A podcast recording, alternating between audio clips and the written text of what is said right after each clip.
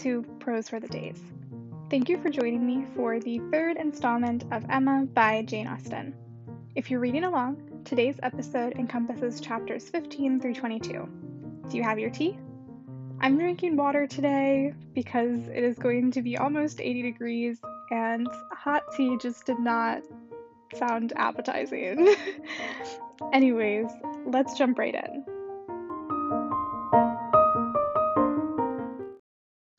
Chapter 15 Mr. Woodhouse was soon ready for his tea, and when he had drank his tea he was quite ready to go home, and it was as much as his three companions could do to entertain away his notice of the lateness of the hour before the other gentlemen appeared. Mr. Weston was chatty and convivial, and no friend to early separations of any sort, but at last the drawing room party did receive an augmentation. Mr. Elton, in very good spirits, was one of the first to walk in. Mrs. Weston and Emma were sitting together on a sofa. He joined them immediately, and with scarcely an invitation, seated himself between them. Emma, in good spirits too, from the amusement afforded her mind by the expectation of Mr. Frank Churchill ill, was willing to forget his late improprieties and be as well satisfied with him as before, and on his making Harriet his very first subject, was ready to listen with most friendly smiles. He professed himself extremely anxious about her fair friend, her fair, lovely, amiable friend. Did she know? Had she heard anything about her since their being at Randalls? He felt much anxiety; he must confess that the nature of her complaint alarmed him considerably. And in this style he talked on for some time very properly, not much attending to any answer, but altogether sufficiently awake to the terror of a bad sore throat, and Emma was quite in charity with him. But at last there seemed a perverse turn; it seemed all at once as if he were more afraid of its being a bad sore throat on her accounts than on Harriet, more anxious that she should escape the infection, than that there should be no infection in the complaint. He began with great earnestness to entreat her to refrain from visiting the sick chamber again, for the present, to entreat her to promise him not to venture into such hazard till he had seen Mr. Perry and learnt his opinion; and though she tried to laugh it off and bring the subject back into its proper course, there was no putting an end to his extreme solicitude about her. She was vexed. It did appear there was no concealing it exactly like the pretence of being in love with her instead of Harriet an inconstancy if real the most contemptible and abominable, and she had difficulty in behaving with temper. He turned to Mrs. Weston to implore her assistance. Would not she give him her support? Would not she add her persuasions to his, to induce Miss Woodhouse not to go to Mrs. Goddard's till it were certain that Miss Smith's disorder had no infection? He would not be satisfied without a promise. Would not she give him her influence in procuring it?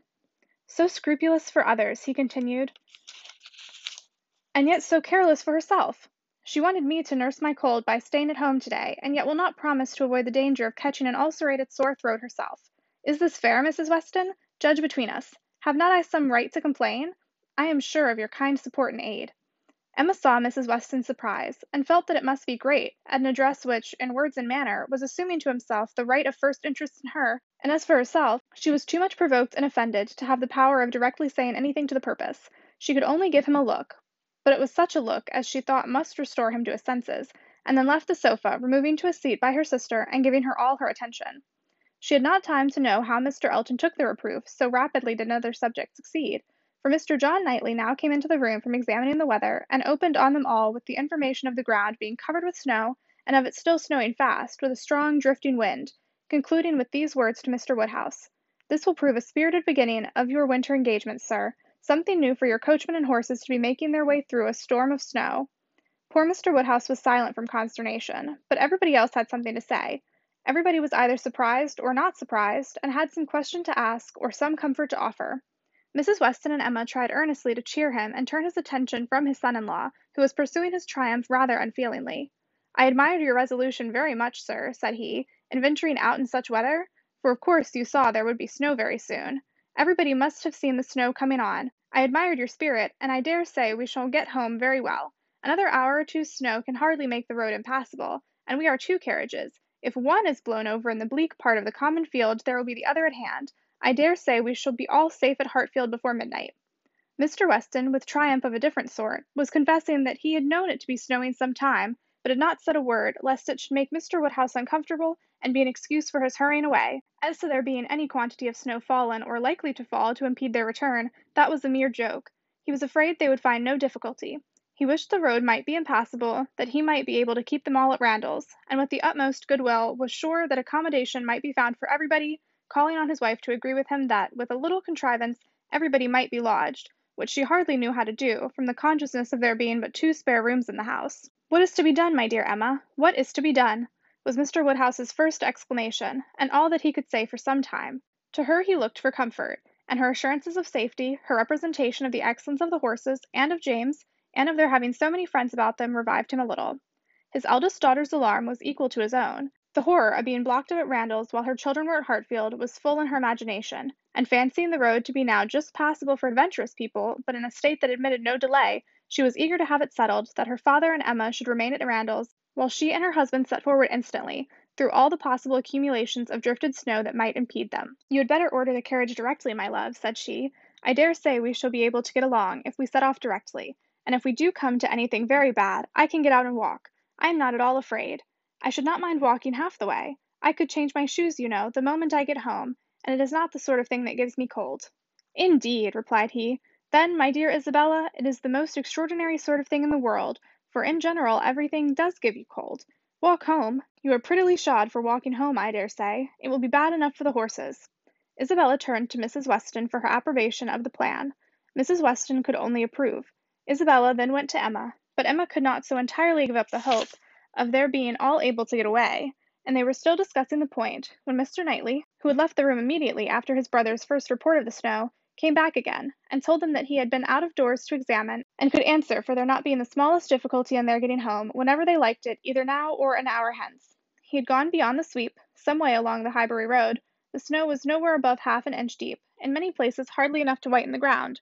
A very few flakes were falling at present, but the clouds were parting, and there was every appearance of its being soon over. He had seen the coachman, and they both agreed with him in there being nothing to apprehend. To Isabella, the relief of such tidings was very great, and they were scarcely less acceptable to Emma on her father's account, who was immediately set as much at ease on the subject as his nervous constitution allowed, but the alarm that had been raised could not be appeased, so as to admit of any comfort for him while he continued at Randalls. He was satisfied of there being no present danger in returning home, but no assurances could convince him that it was safe to stay, and while the others were variously urging and recommending, Mr. Knightley and Emma settled it in a few brief sentences, thus: "Your father will not be easy. Why do not you go?" "I am ready, if the others are." "Shall I ring the bell?" "Yes, do." And the bell was rung, and the carriage spoken for. A few minutes more, and Emma hoped to see one troublesome companion deposited in his own house, to get sober and cool, and the other recover his temper and happiness when this visit of hardship were over. The carriage came, and Mr. Woodhouse, always the first object on such occasions was carefully attended to his own by Mr. Knightley and Mr. Weston, but not all that either could say could prevent some renewal of alarm at the sight of the snow which had actually fallen, and the discovery of a much darker night than he had been prepared for. He was afraid they should have a very bad drive.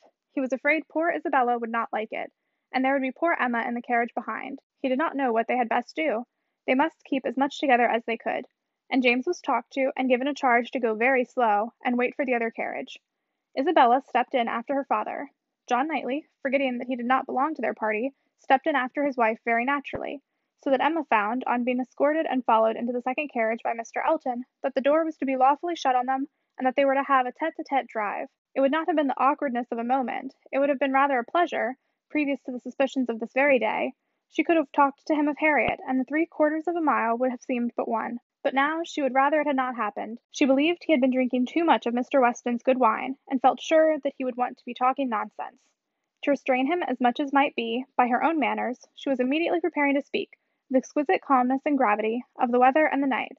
But scarcely had she begun, scarcely had they passed the sweep gate and joined the other carriage, than she found her subject cut up, her hand seized, her attention demanded, and Mr. Elton actually making violent love to her availing himself of the precious opportunity, declaring sentiments which must be already well known, hoping, fearing, adoring, ready to die if she refused him, but flattering himself that his ardent attachment and unequalled love and unexampled passion could not fail of having some effect, and, in short, very much resolved on being seriously accepted as soon as possible. It really was so. Without scruple, without apology, without much apparent diffidence, Mr. Elton, the lover of Harriet, was professing himself her lover. She tried to stop him, but vainly. He would go on and say it all. Angry as she was, the thought of the moment made her resolve to restrain herself when she did speak. She felt that half this folly must be drunkenness, and therefore could hope that it might belong only to the passing hour. Accordingly, with a mixture of the serious and the playful, which she hoped would best suit his half and half taste, she replied, I am much astonished, Mr. Elton. This to me! You forget yourself. You take me for my friend. Any message to Miss Smith I shall be happy to deliver, But no more of this to me, if you please. Miss Smith! Message to Miss Smith! What could she possibly mean? And he repeated her words with such assurance of accent, such boastful pretence of amazement, that she could not help replying with quickness, Mr. Elton, this is the most extraordinary conduct, and I can account for it only in one way. You are not yourself, or you could not speak either to me or of Harriet in such a manner. Command yourself enough to say no more, and I will endeavor to forget it. But Mr. Elton had only drunk wine enough to elevate his spirits, not at all to confuse his intellects. He perfectly knew his own meaning, and having warmly protested against her suspicion as most injurious, and slightly touched upon his respect for Miss Smith as her friend, but acknowledging his wonder that Miss Smith should be mentioned at all, he resumed the subject of his own passion, and was very urgent for a favorable answer. As she thought less of his inebriety, she thought more of his inconstancy and presumption, and with fewer struggles for politeness, replied, It is impossible for me to doubt any longer. You have made yourself too clear. Mr. Elton, my astonishment is much beyond anything I can express. After such behaviour as I have witnessed during the last month to Miss Smith, such attentions as I have been in the daily habit of observing, to be addressing me in this manner, this is an unsteadiness of character indeed, which I had not supposed possible. Believe me, sir, I am far, very far, from gratified in being the object of such professions. Good heaven! cried Mr. Elton, what can be the meaning of this? Miss Smith! I never thought of Miss Smith in the whole course of my existence, never paid her any attentions, but as your friend, never cared whether she were dead or alive, but as your friend. If she has fancied otherwise, her own wishes have misled her, and I am very sorry, extremely sorry. But Miss Smith, indeed! Oh, Miss Woodhouse, who can think of Miss Smith when Miss Woodhouse is near? No, upon my honour, there is no unsteadiness of character. I have thought only of you. I protest against having paid the smallest attention to anyone else. Everything that I have said or done for many weeks past has been with the sole view of marking my adoration of yourself. You cannot really seriously doubt it, no, in an accent meant to be insinuating. I am sure you have seen and understood me. It would be impossible to say what Emma felt on hearing this, which of all her unpleasant sensations was uppermost. She was too completely overpowered to be immediately able to reply, and two moments of silence being ample encouragement for Mr. Elton's sanguine state of mind, he tried to take her hand again as he joyously exclaimed, Charming Miss Woodhouse, allow me to interpret this interesting silence. It confesses that you have long understood me. No, sir, cried Emma, it confesses no such thing. So far from having long understood you, I have been in a most complete error with respect to your views till this moment. As to myself, I am very sorry that you should have been giving way to any feelings. Nothing could be further from my wishes. Your attachment to my friend Harriet, your pursuit of her, pursuit it appeared, gave me great pleasure, and I have been very earnestly wishing you success. But had I supposed that she were not your attraction to Hartfield, I should certainly have thought you judged ill in making your visits so frequent. Am I to believe that you have never sought to recommend yourself particularly to Miss Smith? That you have never thought seriously of her. Never, madam, cried he, affronted in his turn. Never, I assure you. I think seriously of Miss Smith. Miss Smith is a very good sort of girl, and I should be happy to see her respectably settled. I wish her extremely well, and no doubt there are men who might not object to. Everybody has their level, but as for myself, I am not, I think, quite so much at a loss. I need not so totally despair of an equal alliance as to be addressing myself to Miss Smith. No, madam, my visits to Hartfield have been for yourself only, and the encouragement I received encouragement! I give you encouragement! Sir, you have been entirely mistaken in supposing it. I have seen you only as the admirer of my friend. In no other light could you have been more to me than a common acquaintance. I am exceedingly sorry, but it is well that the mistake ends where it does. Had the same behavior continued, Miss Smith might have been led into a misconception of your views, not being aware, probably, any more than myself, of the very great inequality which you are so sensible of. But as it is, the disappointment is single, and I trust will not be lasting. I have no thoughts of matrimony at present. He was too angry to say another word, her manner too decided to invite supplication, and in this state of swelling resentment and mutually deep mortification, they had to continue together a few minutes longer, for the fears of Mr. Woodhouse had confined them to a foot pace. If there had not been so much anger, there would have been desperate awkwardness but their straightforward emotions left no room for the little zigzags of embarrassment. Without knowing when the carriage turned into Vicarage Lane or when it stopped, they found themselves all at once at the door of his house, and he was out before another syllable passed. Emma then felt it indispensable to wish him a good night. The compliment was just returned, coldly and proudly, and, under indescribable irritation of spirits, she was then conveyed to Hartfield. There she was welcomed with the utmost delight by her father, who had been trembling for the dangers of a solitary drive from Vicarage Lane, turning to a corner which he could never bear to think of, and in strange hands, a mere common coachman, no James, and there it seemed as if her return only were wanted to make everything go well, for Mr. John Knightley, ashamed of his ill humour, was now all kindness and attention, and so particularly solicitous for the comfort of her father as to seem, if not quite ready to join him in a basin of gruel, perfectly sensible of its being exceedingly wholesome, and the day was concluding in peace and comfort to all their little party except herself. But her mind had never been in such perturbation, and it needed a very strong effort to appear attentive and cheerful till the usual hour of separating allowed her the relief of quiet reflection. Chapter 16 The hair was curled, and the maid sent away, and Emma sat down to think and be miserable. It was a wretched business indeed. Such an overthrow of everything she had been wishing for, such a development of everything most unwelcome, such a blow for Harriet, that was the worst of all. Every part of it brought pain and humiliation of some sort or other, but, compared with the evil to Harriet, all was light, and she would gladly have submitted to feel yet more mistaken, more in error, more disgraced by misjudgment than she actually was, could the effects of her blunders have been confined to herself. If I had not persuaded Harriet into liking the man, I could have borne anything. He might have doubled his presumption to me, but poor Harriet! How she could have been so deceived! He protested that he had never thought seriously of Harriet. Never! She looked back as well as she could, but it was all confusion. She had taken up the idea, she supposed, and made everything bend to it. His manners, however, must have been unmarked, wavering, dubious, or she could not have been so misled.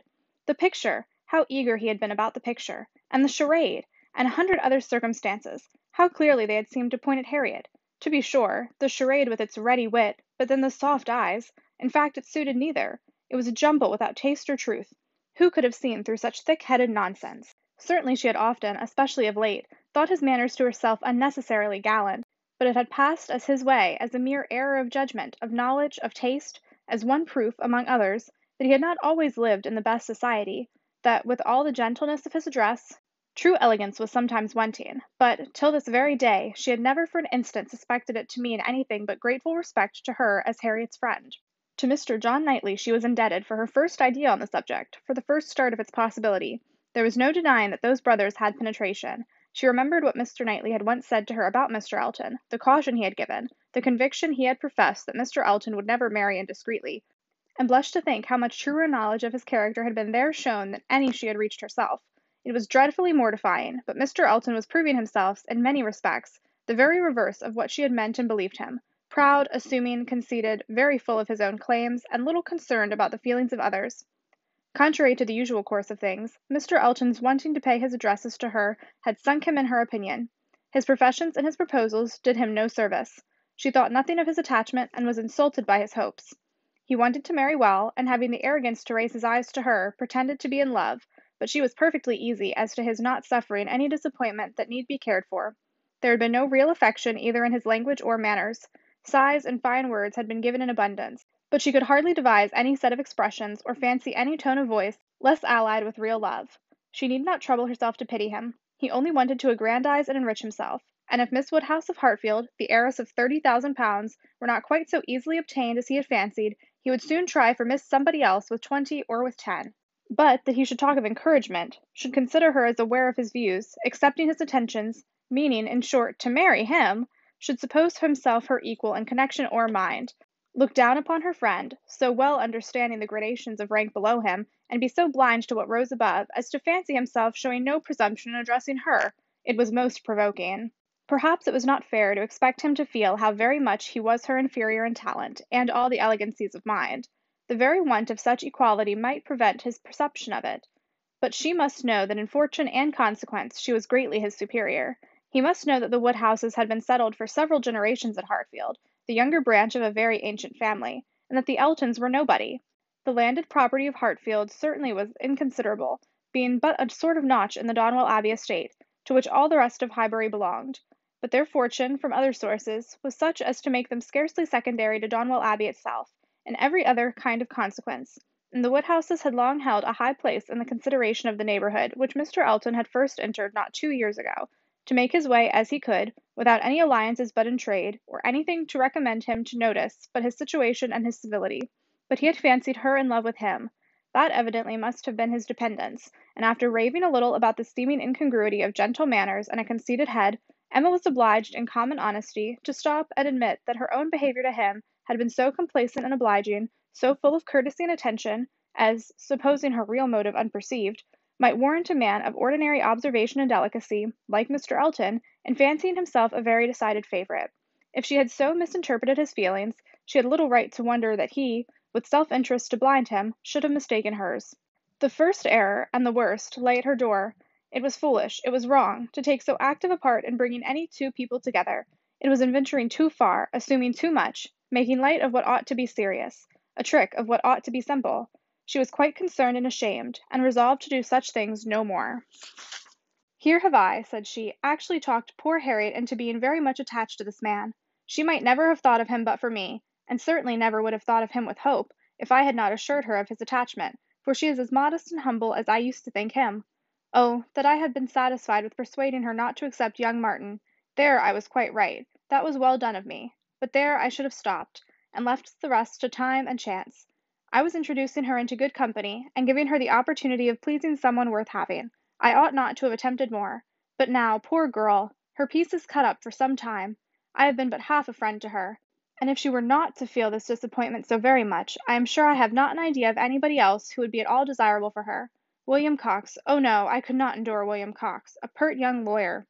She stopped to blush and laugh at her own relapse, and then resumed a more serious, more dispiriting cogitation upon what had been, and what might be, and must be. The distressing explanation she had to make to Harriet, and all that poor Harriet would be suffering, with the awkwardness of future meetings, the difficulties of continuing or discontinuing the acquaintance, of subduing feelings, concealing resentment, and avoiding a éclat, were enough to occupy her in most unmirthful reflections some time longer, and she went to bed at last with nothing settled but the conviction of her having blundered most dreadfully. To youth a natural cheerfulness like Emma's, though under temporary gloom at night, the return of day will hardly fail to bring return of spirits. The youth and cheerfulness of morning are in happy analogy and of powerful operation, and if the distress be not poignant enough to keep the eyes unclosed, they will be sure to open to sensations of softened pain and brighter hope. Emma got up on the morrow more disposed for comfort than she had gone to bed, more ready to see alleviations of the evil before her, and to depend on getting tolerably out of it. It was a great consolation that Mr. Elton should not be really in love with her, or so particularly amiable as to make it shocking to disappoint him that Harriet's nature should not be of that superior sort in which the feelings are most acute and retentive, and that there could be no necessity for anybody's knowing what had passed except the three principals, and especially for her father's being given a moment's uneasiness about it. These were very cheering thoughts, and the sight of a great deal of snow on the ground did her further service, for anything was welcome that might justify their all three being quite asunder at present. The weather was most favorable for her, though Christmas Day she could not go to church. Mr. Woodhouse would have been miserable had his daughter attempted it, and she was therefore safe from either exciting or receiving unpleasant and most unsuitable ideas. The ground covered with snow, and the atmosphere in that unsettled state between frost and thaw which is, of all others, the most unfriendly for exercise, every morning beginning in rain or snow, and every evening setting in to freeze, she was for many days a most honorable prisoner. No intercourse with Harriet possible but by note, no church for her on Sunday, and any more than on Christmas Day, and no need to find excuses for Mr. Elton's absence in himself. It was weather which might fairly confine everybody at home, and though she hoped and believed him to be really taking comfort in some society or other, it was very pleasant to have her father so well satisfied with his being all alone in his own house, too wise to stir out, and to hear him say to Mr. Knightley, whom no weather could keep entirely from them, "Ah, Mr. Knightley, why do not you stay at home like poor Mr. Elton?" These days of confinement would have been, but for her private perplexities, remarkably comfortable, as such seclusion exactly suited her brother whose feelings must always be of great importance to his companions, and he had, besides, so thoroughly cleared off his ill humour at Randalls, that his amiableness never failed him during the rest of his stay at Hartfield. He was always agreeing and obliging, and speaking pleasantly of everybody. But with all the hopes of cheerfulness, and all the present comfort of delay, there was still such an evil hanging over her in the hour of explanation with Harriet as made it impossible for Emma to be ever perfectly at ease. Chapter 17 Mr. and Mrs. John Knightley were not detained long at Hartfield. The weather soon improved enough for those to move who must move, and Mr. Woodhouse having, as usual, tried to persuade his daughter to stay behind with all her children, was obliged to see the whole party set off, and return to his lamentations over the destiny of poor Isabella, which poor Isabella, passing her life with those she doted on, full of their merits, blind to their faults, and always innocently busy, might have been a model of right feminine happiness. The evening of the very day on which they went brought a note from Mr. Elton to Mr. Woodhouse, a long, civil, ceremonious note, to say, with Mr. Elton's best compliments, that he was proposing to leave Highbury the following morning in his way to Bath, where, in compliance with the pressing entreaties of some friends, he had engaged to spend a few weeks, and very much regretted the impossibility he was under, from various circumstances of weather and business, of taking a personal leave of Mr. Woodhouse, of whose friendly civilities he should ever retain a grateful sense and had Mr. Woodhouse any commands, should be happy to attend to them. Emma was most agreeably surprised. Mr. Elton's absence just at this time was the very thing to be desired. She admired him for contriving it, though not able to give him much credit for the manner in which it was announced. Resentment could not have been more plainly spoken than in a civility to her father, from which she was so pointedly excluded.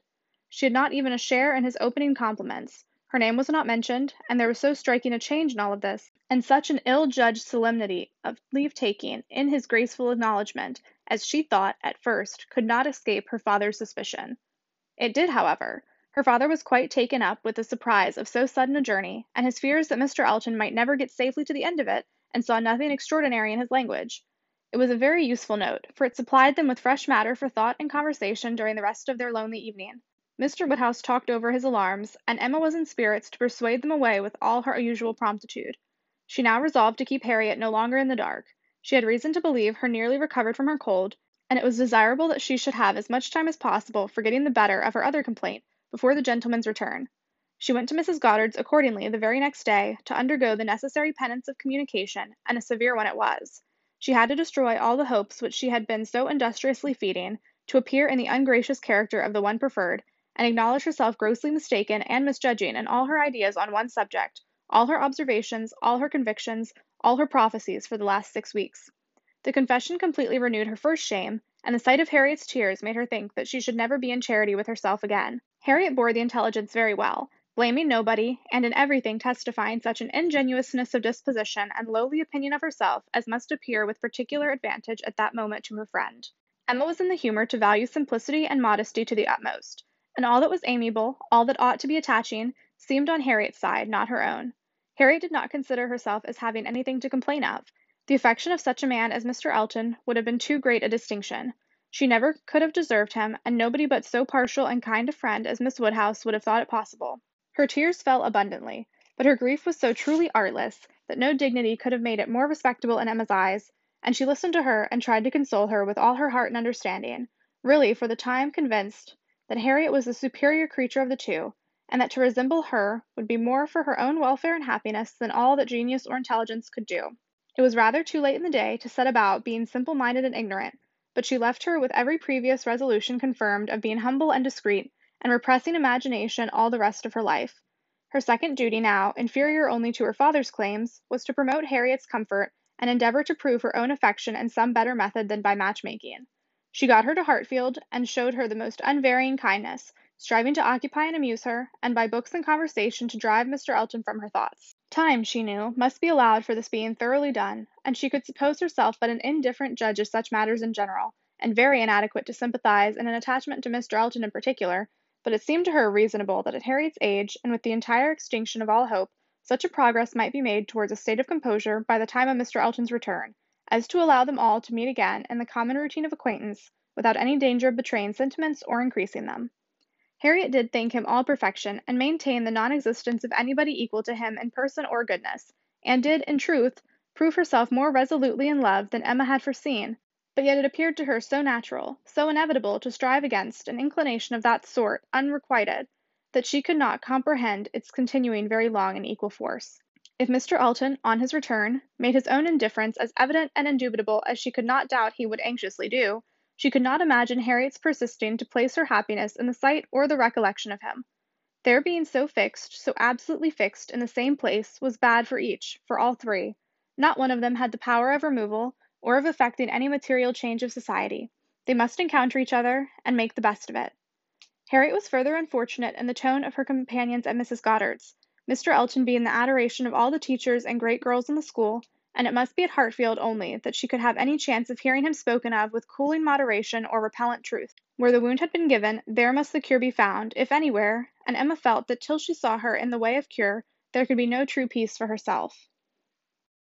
Chapter 18 Mr. Frank Churchill did not come. When the time proposed drew near, Mrs. Weston's fears were justified in the arrival of a letter of excuse. For the present he could not be spared, to his very great mortification and regret, but still he looked forward with the hope of coming to Randalls at no distant period. Mrs. Weston was exceedingly disappointed, much more disappointed in fact than her husband, though her dependence on seeing the young man had been so much more sober; but a sanguine temper, though forever expecting more good than occurs does not always pay for its hopes by any proportionate depression. It soon flies over the present failure, and begins to hope again. For half an hour Mr. Weston was surprised and sorry, but then he began to perceive that Frank's coming two or three months later would be a much better plan, better time of year, better weather, and that he would be able, without any doubt, to stay considerably longer with them than if he had come sooner. These feelings rapidly restored his comfort, while Mrs. Weston, of a more apprehensive disposition, foresaw nothing but a repetition of excuses and delays, and after all her concern for what her husband was to suffer, suffered a great deal more herself. Emma was not, at this time, in a state of spirits to care really about Mr. Frank Churchill's not coming, except as a disappointment at Randalls. The acquaintance at present had no charm for her. She wanted rather to be quiet and out of temptation. But still, as it was desirable that she should appear, in general, like her usual self, she took care to express as much interest in the circumstance, and enter as warmly into Mr. and Mrs. Weston's disappointment as might naturally belong to their friendship. She was the first to announce it to Mr. Knightley, and exclaimed quite as much as was necessary, or, being acting a part, perhaps rather more, at the conduct of the Churchills in keeping him away. She then proceeded to say a good deal more than she felt of the advantage of such an addition to their confined society in Surrey, the pleasure of looking at somebody new, the gala day to Highbury entire, which the sight of him would have made, and ending with reflections on the Churchills again, found herself directly involved in a disagreement with Mr. Knightley, and, to her great amusement, perceived that she was taking the other side of the question from her real opinions, and making use of Mrs. Weston's arguments against herself. "The Churchills are very likely in fault," said Mr. Knightley coolly, "but I dare say he might come if he would." "I do not know why you should say so. He wishes exceedingly to come, but his uncle and aunt will not spare him. I cannot believe that he has not the power of coming, if he made a point of it. It is too unlikely for me to believe it without proof." "How odd you are! What has Mr. Frank Churchill done to make you suppose him such an unnatural creature?" "I am not supposing him at all an unnatural creature in suspecting that he may have learnt to be above his connections and to care very little for anything but his own pleasure, from living with those who have always set him the example of it. It is a great deal more natural than one could wish, that a young man, brought up by those who are proud, luxurious, and selfish, should be proud, luxurious, and selfish too. If Frank Churchill had wanted to see his father, he would have contrived it between September and January.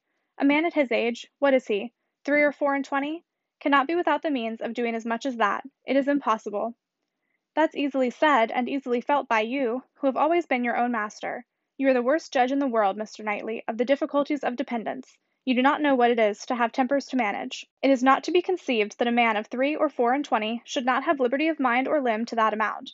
He cannot want money, he cannot want leisure. We know, on the contrary, that he has so much of both, that he is glad to get rid of them at the idlest haunts in the kingdom. We hear of him for ever at some watering place or other. A little while ago he was at Weymouth. This proves that he can leave the Churchills. Yes, sometimes he can. And those times are whenever he thinks it worth his while, whenever there is any temptation of pleasure. It is very unfair to judge of anybody's conduct without an intimate knowledge of their situation. Nobody who has not been in the interior of a family can say what the difficulties of any individual of that family may be. We ought to be acquainted with Enscombe and with Mrs. Churchill's temper before we pretend to decide upon what her nephew can do. He may at times be able to do a great deal more than he can at others. There is one thing, Emma, which a man can always do, if he chooses, and that is his duty. Not by manoeuvring and finessing, but by vigor and resolution. It is Frank Churchill's duty to pay this attention to his father. He knows it to be so, by his promises and messages, but if he wished to do it, it might be done. A man who felt rightly would say at once, simply and resolutely, to Mrs. Churchill, Every sacrifice of mere pleasure you will always find me ready to make to your convenience, but I must go and see my father immediately. I know he would be hurt by my failing in such a mark of respect to him on the present occasion. I shall therefore set off tomorrow. If he would say so to her at once, in the tone of decision becoming a man, there would be no opposition made to his going. No, said Emma laughing, but perhaps there might be some made to his coming back again. Such language for a young man entirely dependent to use. Nobody but you, Mr. Knightley, would imagine it possible, but you have not an idea of what is requisite in situations directly opposite to your own. Mr. Frank Churchill is to be making such a speech as that to the uncle and aunt who have brought him up and are to provide for him. Standing up in the middle of the room, I suppose, and speaking as loud as he could, how can you imagine such conduct practicable? Depend upon it, Emma, a sensible man would find no difficulty in it. He would feel himself in the right, and the declaration made, of course, as a man of sense would make it, in a proper manner, would do him more good, raise him higher, fix his interest stronger with the people he depended on, than all that a line of shifts and expedients can ever do. Respect would be added to affection. They would feel that they could trust him, that the nephew who had done rightly by his father would do rightly by them, for they know as well as he does, as well as all the world must know, that he ought to pay this visit to his father, and while meanly exerting their power to delay it, are in their hearts not thinking the better of him for submitting to their whims. Respect for right conduct is felt by everybody. If he would act in this sort of manner on principle, consistently, regularly, their little minds would bend to his. I rather doubt that. You are very fond of bending little minds, but where little minds belong to rich people in authority, I think they have a knack of swelling out till they are quite as unmanageable as great ones. I can imagine that if you, as you are, Mr. Knightley, were to be transported and placed all at once in Mr. Frank Churchill's situation, you would be able to say and do just what you have been recommending for him, and it might have a very good effect. The Churchills might not have a word to say in return, but then you would have no habits of early obedience and long observance to break through. To him who has, it might not be so easy to burst forth at once into perfect independence, and set all their claims on his gratitude and regard at naught. He may have as strong a sense of what would be right as you can have, without being so equal, under particular circumstances, to act up to it. Then it would not be so strong a sense. If it failed to produce equal exertion, it could not be an equal conviction. Oh, the difference of situation and habit! I wish you would try to understand what an amiable young man may be likely to feel in directly opposing those whom, as child and boy, he has been looking up to all his life.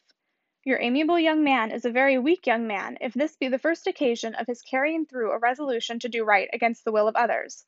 It ought to have been a habit with him, by this time, of following his duty instead of consulting expediency. I can allow for the fears of the child, but not of the man.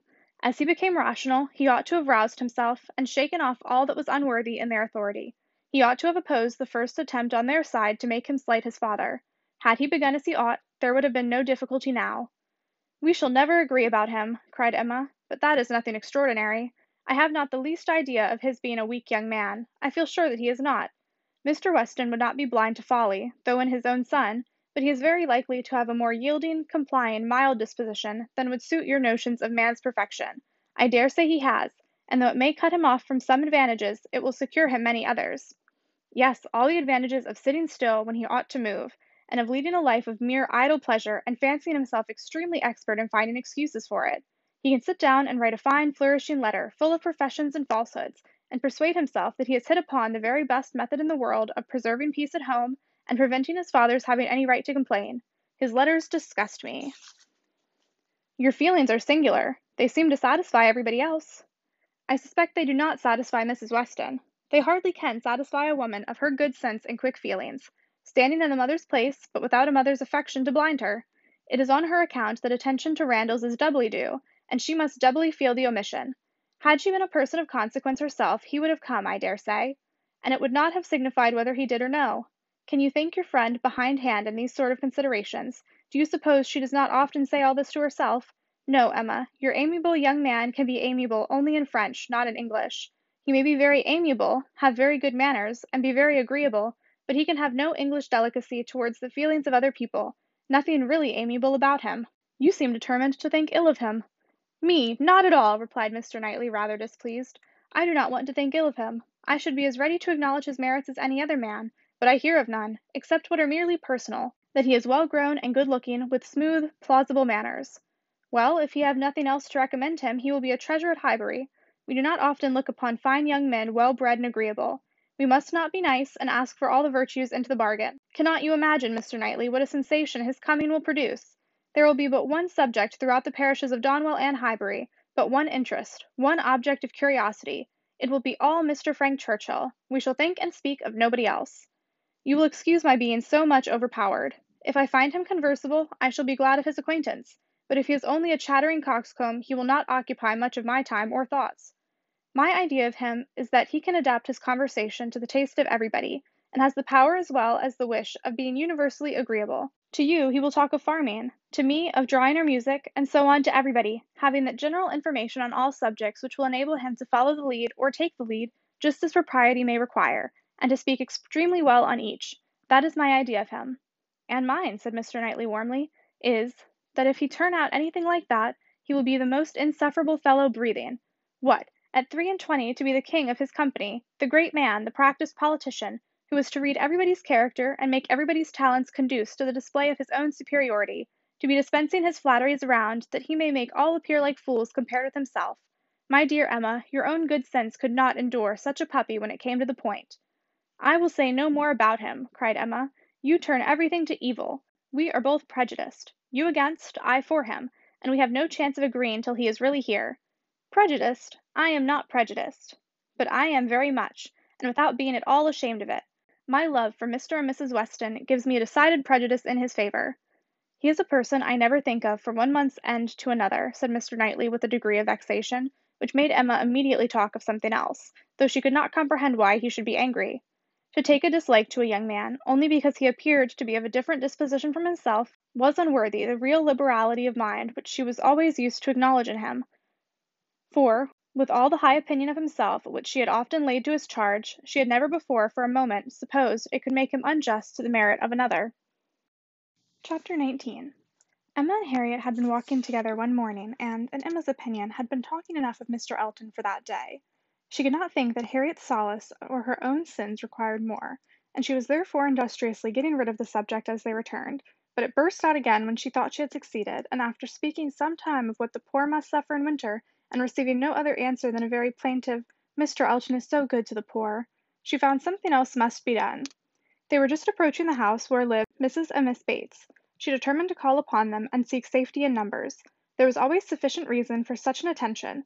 Mrs. and Miss Bates loved to be called on, and she knew she was considered by the very few who presumed ever to see imperfection in her, as rather negligent in that respect, and as not contributing what she ought to the stock of their scanty comforts. She had had many a hint from Mr. Knightley, and some from her own heart, as to her deficiency, but none were equal to counteract the persuasion of its being very disagreeable, a waste of time, tiresome women, and all the horror of being in danger of falling in with the second rate and third rate of Highbury, who were calling on them for ever, and therefore she seldom went near them. But now she made the sudden resolution of not passing their door without going in, observing, as she proposed it to Harriet, that, as well as she could calculate, they were just now quite safe from any letter from Jane Fairfax. The house belonged to people in business. Mrs. and Miss Bates occupied the drawing room floor, and there, in the very moderate sized apartment, which was everything to them, the visitors were most cordially and even gratefully welcomed. The quiet, neat old lady, who with her knitting was seated in the warmest corner, wanting even to give up her place to Miss Woodhouse, and her more active, talking daughter almost ready to overpower them with care and kindness, thanks for their visit, solicitude for their shoes, anxious inquiries after Mr. Woodhouse's health, cheerful communications about her mother's, and sweet cake from the buffet. Mrs. Cole had just been there, just called in for ten minutes, and had been so good as to sit an hour with them, and she had taken a piece of cake, and been so kind as to say she liked it very much, and therefore she hoped Miss Woodhouse and Miss Smith would do them the favour to eat a piece too. The mention of the Coles was sure to be followed by that of Mr. Elton. There was intimacy between them, and Mr. Cole had heard from Mr. Elton since his going away. Emma knew what was coming. They must have the letter over again, and settle how long he had been gone, and how much he was engaged in company, and what a favourite he was wherever he went, and how full the master of the ceremonies ball had been. And she went through it very well, with all the interest and all the commendation that could be requisite, and always putting forward to prevent Harriet's being obliged to say a word.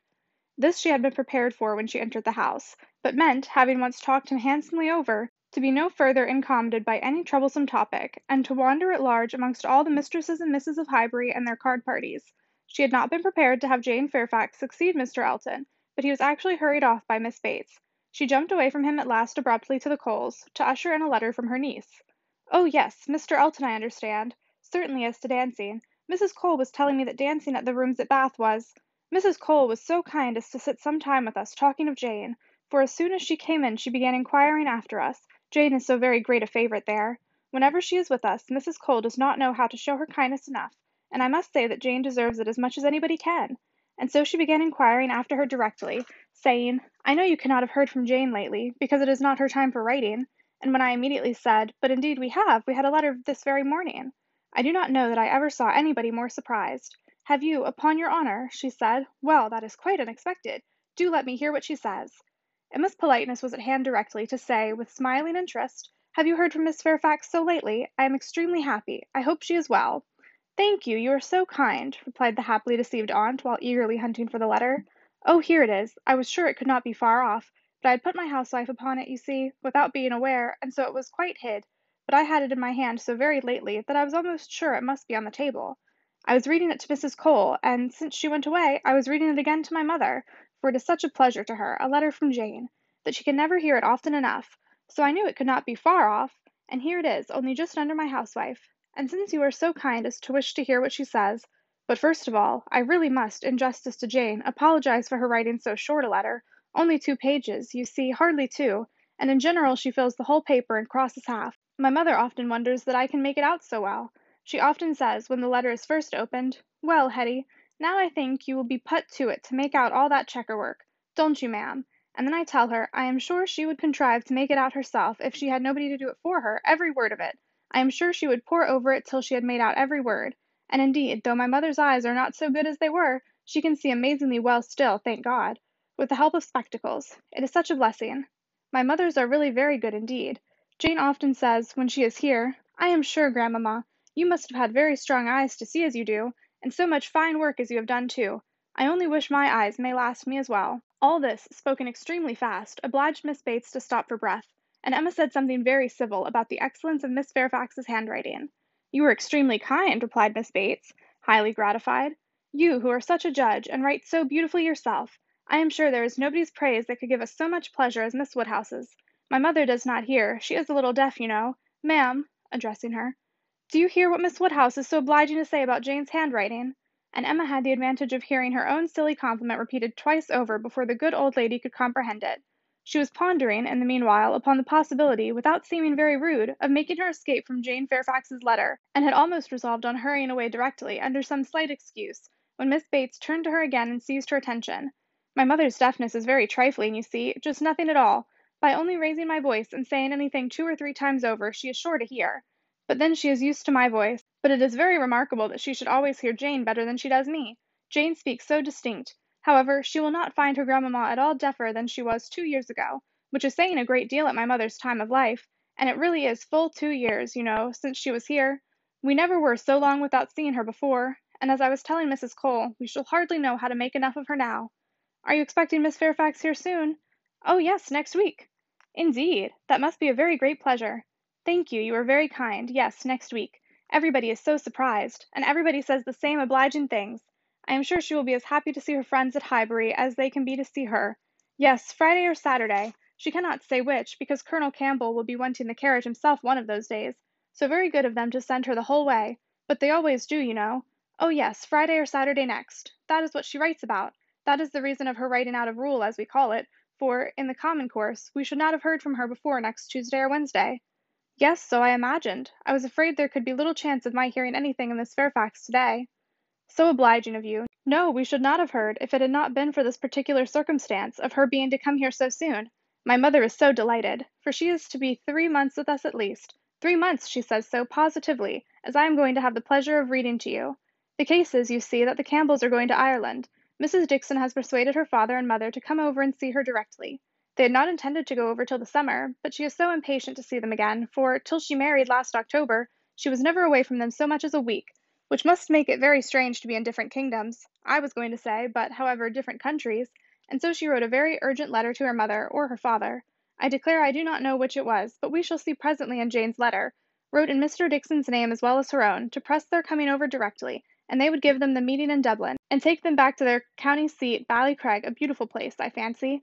Jane has heard a great deal of its beauty from Mr. Dixon, I mean. I do not know that she ever heard about it from anybody else, but it was very natural, you know, that he should like to speak of his own place while he was paying his addresses, and as Jane used to be very often walking out with them, for Colonel and Mrs. Campbell were very particular about their daughters not walking out often with only Mr. Dixon, for which I do not at all blame them, of course, she heard everything he might be telling Miss Campbell about his own home in Ireland, and I think she wrote us word that he had shown them some drawing of the place, views that he had taken himself. He is a most amiable, charming young man, I believe. Jane was quite longing to go to Ireland, from his account of things." At this moment an ingenious and animating suspicion entering Emma's brain with regard to Jane Fairfax, this charming Mr. Dixon, and the not going to Ireland, she said, with the insidious design of further discovery: "You must feel it very fortunate that Miss Fairfax should be allowed to come to you at such a time. Considering the very particular friendship between her and Mrs. Dixon, you could hardly have expected her to be excused from accompanying Colonel and Mrs. Campbell." "Very true, very true indeed. The very thing that we have always been rather afraid of, for we should not have liked to have her at such a distance from us, for months together, not able to come if anything was to happen, but you see, everything turns out for the best. They want her Mr. and Mrs. Dixon excessively to come over with Colonel and Mrs. Campbell, quite depend upon it. Nothing can be more kind or pressing than their joint invitation, Jane says, as you will hear presently. Mr. Dixon does not seem in the least backward in any attention. He is a most charming young man. Ever since the service he rendered Jane at Weymouth, when they were out in that party on the water, and she, by the sudden whirling round of something or other among the sails, would have been dashed into the sea at once, and actually was all but gone, if he had not with the greatest presence of mind caught hold of her habit, I can never think of it without trembling, but ever since we had the history of that day I have been so fond of Mr. Dixon. But in spite of all her friend's urgency, and her own wish of seeing Ireland, Miss Fairfax prefers devoting the time to you and Mrs. Bates. Yes, entirely her own doing, entirely her own choice, and Colonel and Mrs. Campbell think she does quite right, just what they should recommend, and indeed they particularly wish her to try her native air, as she has not been quite so well as usual lately. I am concerned to hear it. I think they judge wisely, but Mrs. Dixon must be very much disappointed. Mrs. Dixon, I understand, has no remarkable degree of personal beauty, is not by any means to be compared with Miss Fairfax. Oh no, you are very obliging to say such things, but certainly not. There is no comparison between them. Miss Campbell always was absolutely plain, but extremely elegant and amiable. Yes, that of course.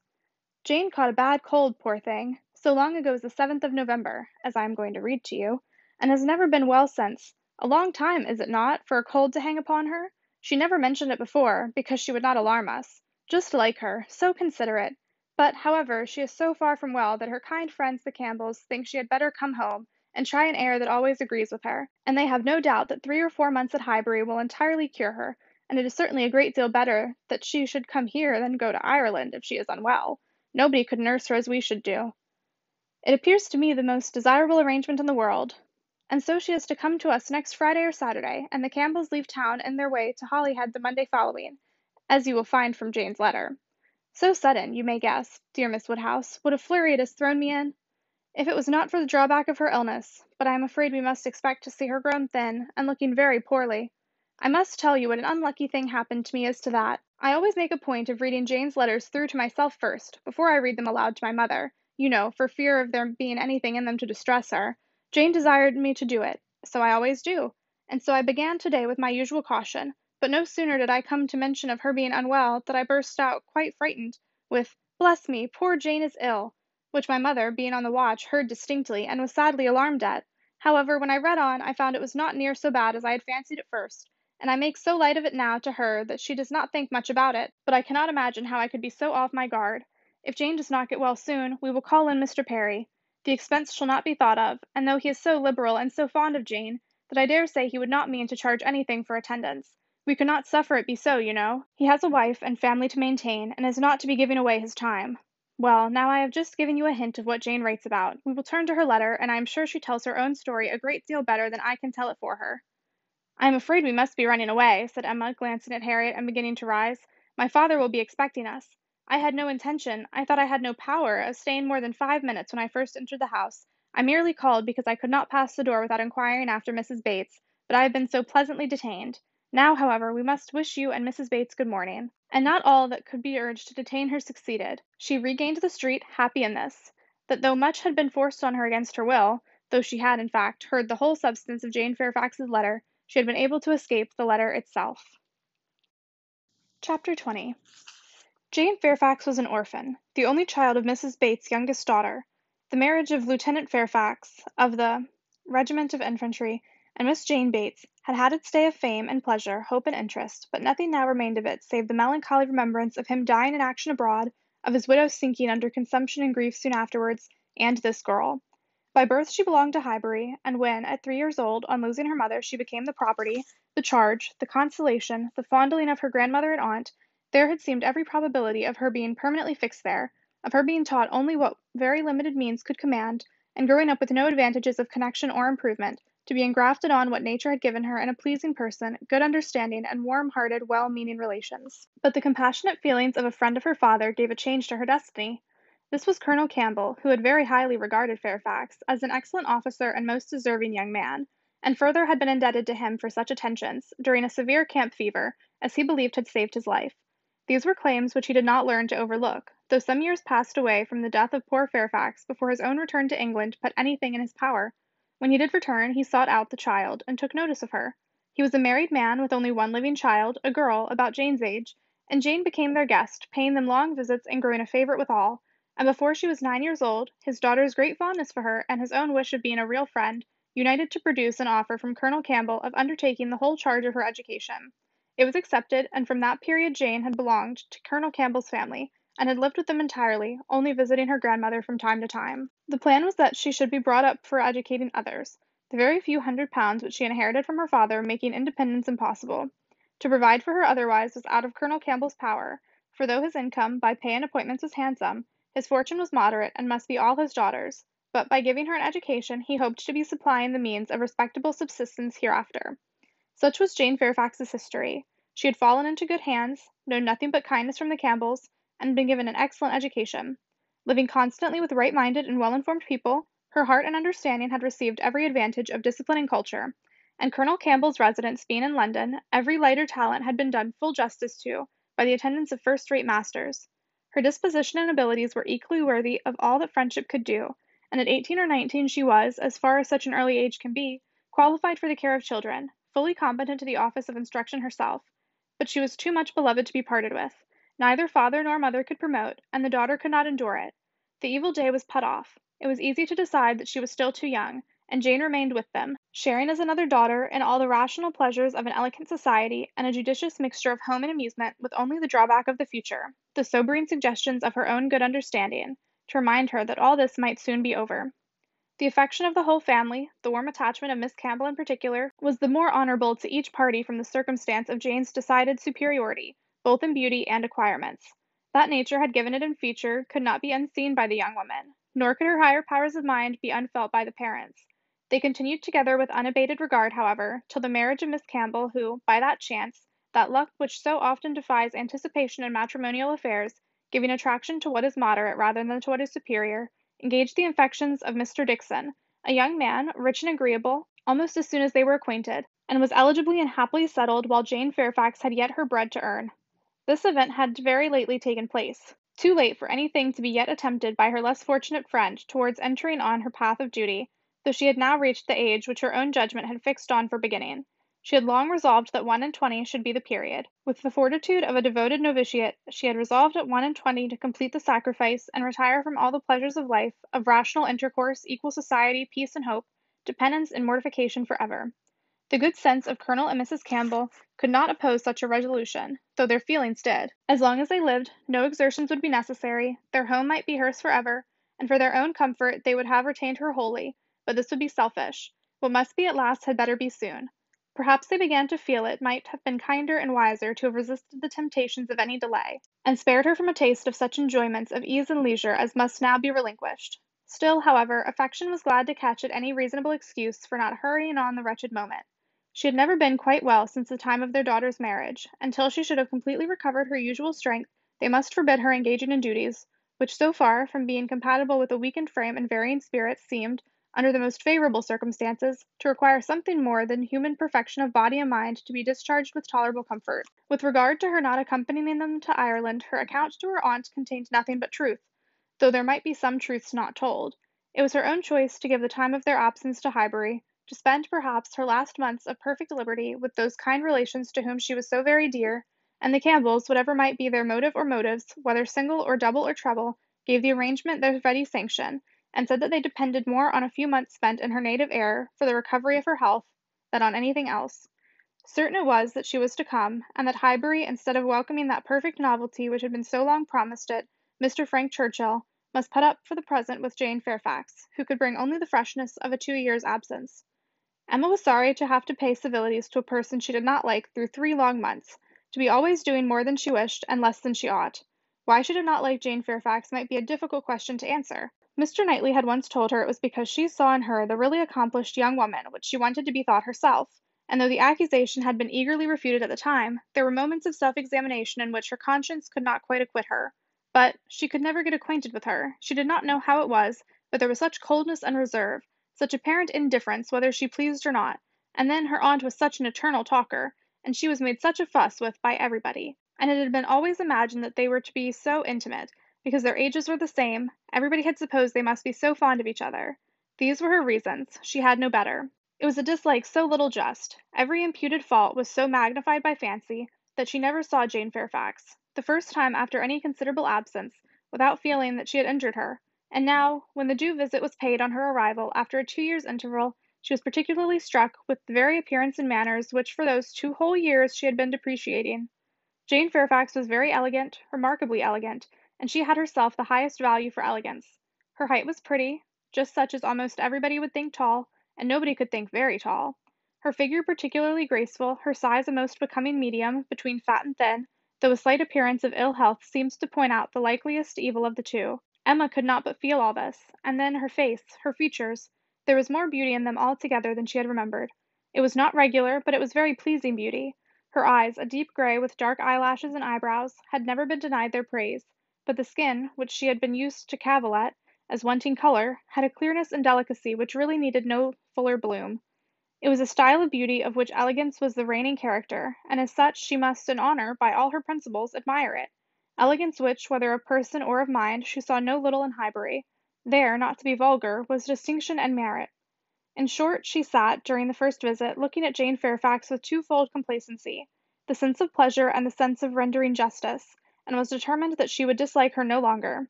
When she took in her history, indeed, her situation as well as her beauty, when she considered what all this elegance was destined to, what she was going to sink from, how she was going to live, it seemed impossible to feel anything but compassion and respect especially if to every well known particular, entitling her to interest, were added the highly probable circumstance of an attachment to Mr. Dixon, which she had so naturally started to herself. In that case, nothing could be more pitiable or more honorable than the sacrifices she had resolved on. Emma was very willing now to acquit her of having seduced Mr. Dixon's affections from his wife, or of anything mischievous which her imagination had suggested at first. If it were love, it might be simple, single, unsuccessful love on her side. She alone might have been unconsciously sucking in the sad poison, while a sharer of his conversation with her friend, and from the best, the purest of motives, might now be denying herself this visit to Ireland, and resolving to divide herself effectually from him and his connections by soon beginning her career of laborious duty. Upon the whole, Emma left her with such softened, charitable feelings as made her look around in walking home, and lament that Highbury afforded no young man worthy of giving her independence, nobody that she could wish to scheme about for her. These were charming feelings, but not lasting. Before she had committed herself by any public profession of eternal friendship for Jane Fairfax, or done more towards a recantation of past prejudices and errors, than saying to Mr. Knightley, "She certainly is handsome; she is better than handsome," Jane had spent an evening at Hartfield with her grandmother and aunt, and everything was relapsing much into its usual state. Former provocations reappeared. The aunt was as tiresome as ever, more tiresome, because anxiety for her health was now added to admiration of her powers, and they had to listen to the description of exactly how little bread and butter she ate for breakfast and how small a slice of mutton for dinner, as well as to see exhibitions of new caps and new work bags for her mother and herself, and Jane's offences rose again. They had music. Emma was obliged to play, and the thanks and praise which necessarily followed appeared to her an affectation of candour, an air of greatness, meaning only to show off in higher style her own very superior performance. She was, besides, which was the worst of all, so cold, so cautious. There was no getting at her real opinion. Wrapped up in a cloak of politeness, she seemed determined to hazard nothing. She was disgustingly, was suspiciously, reserved. If anything could be more, where all was most, she was more reserved on the subject of Weymouth and the Dixons than anything. She seemed bent on giving no real insight into Mr. Dixon's character, or her own value for his company, or opinion of the suitableness of the match. It was all general approbation and smoothness, nothing delineated or distinguished. It did her no service, however. Her caution was thrown away. Emma saw its artifice, and returned to her first surmises. There probably was something more to conceal than her own preference. Mr. Dixon, perhaps, had been very near changing one friend for the other, or been fixed only to Miss Campbell for the sake of the future twelve thousand pounds. The like reserve prevailed on other topics. She and Mr. Frank Churchill had been at Weymouth at the same time. It was known that they were a little acquainted, but not a syllable of real information could Emma procure as to what he truly was. Was he handsome? She believed he was reckoned a very fine young man.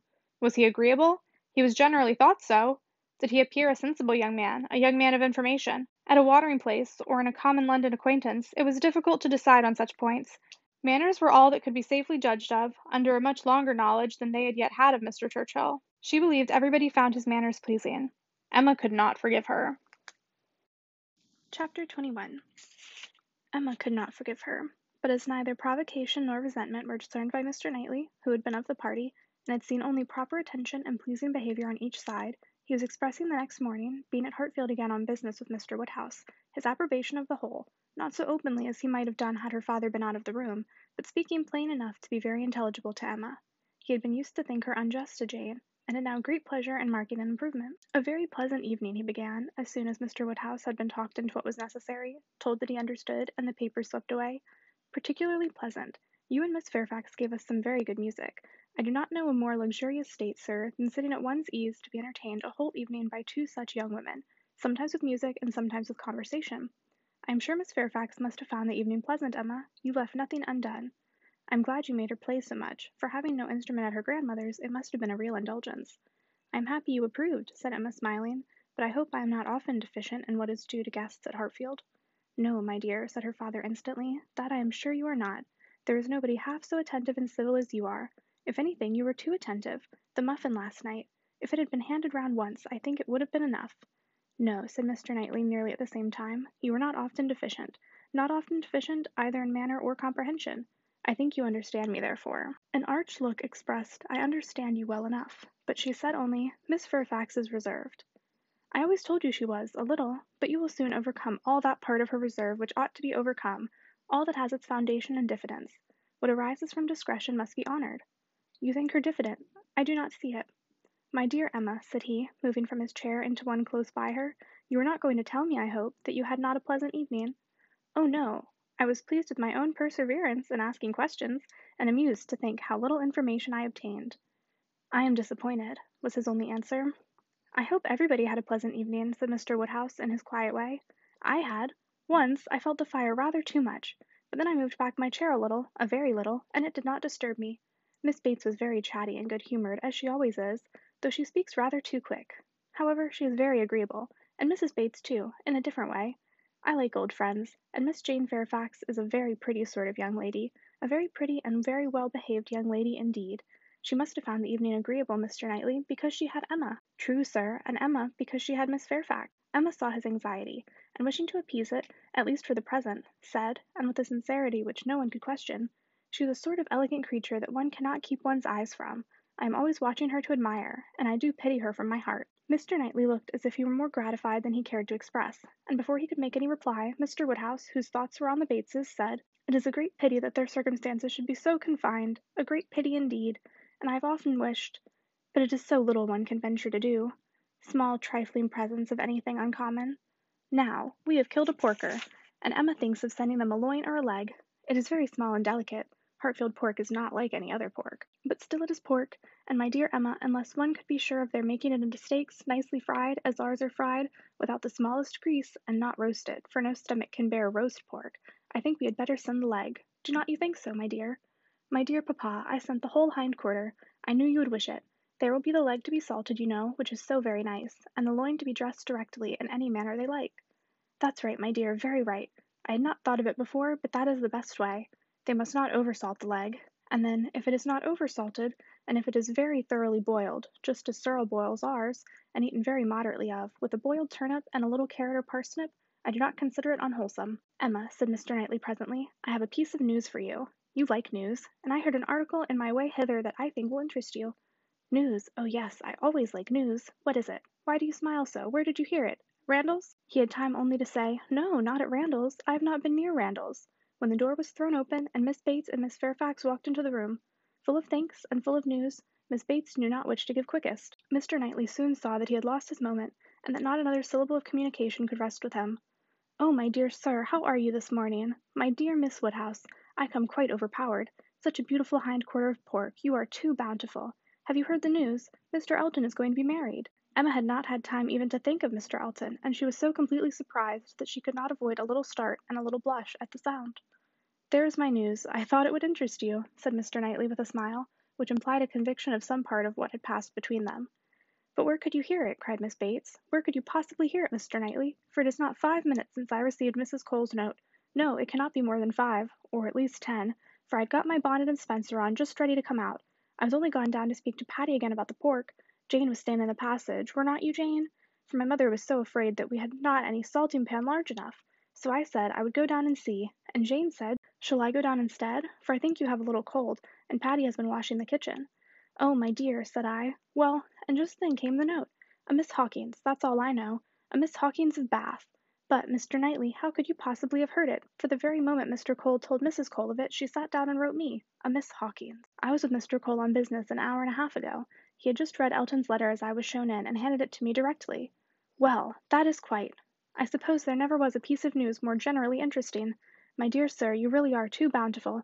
My mother desires her very best compliments and regards, and a thousand thanks, and says you really quite oppress her. We consider our Hartfield pork, replied Mr. Woodhouse. Indeed, it certainly is, so very superior to all other pork, that Emma and I cannot have a greater pleasure than oh, my dear sir, as my mother says, our friends are only too good to us. If ever there were people who, without having great wealth themselves, had everything they could wish for, I am sure it is us. We may well say that our lot is cast in a goodly heritage. Well, Mr. Knightley, and so you actually saw the letter. Well, it was short, merely to announce, but cheerful, exulting, of course.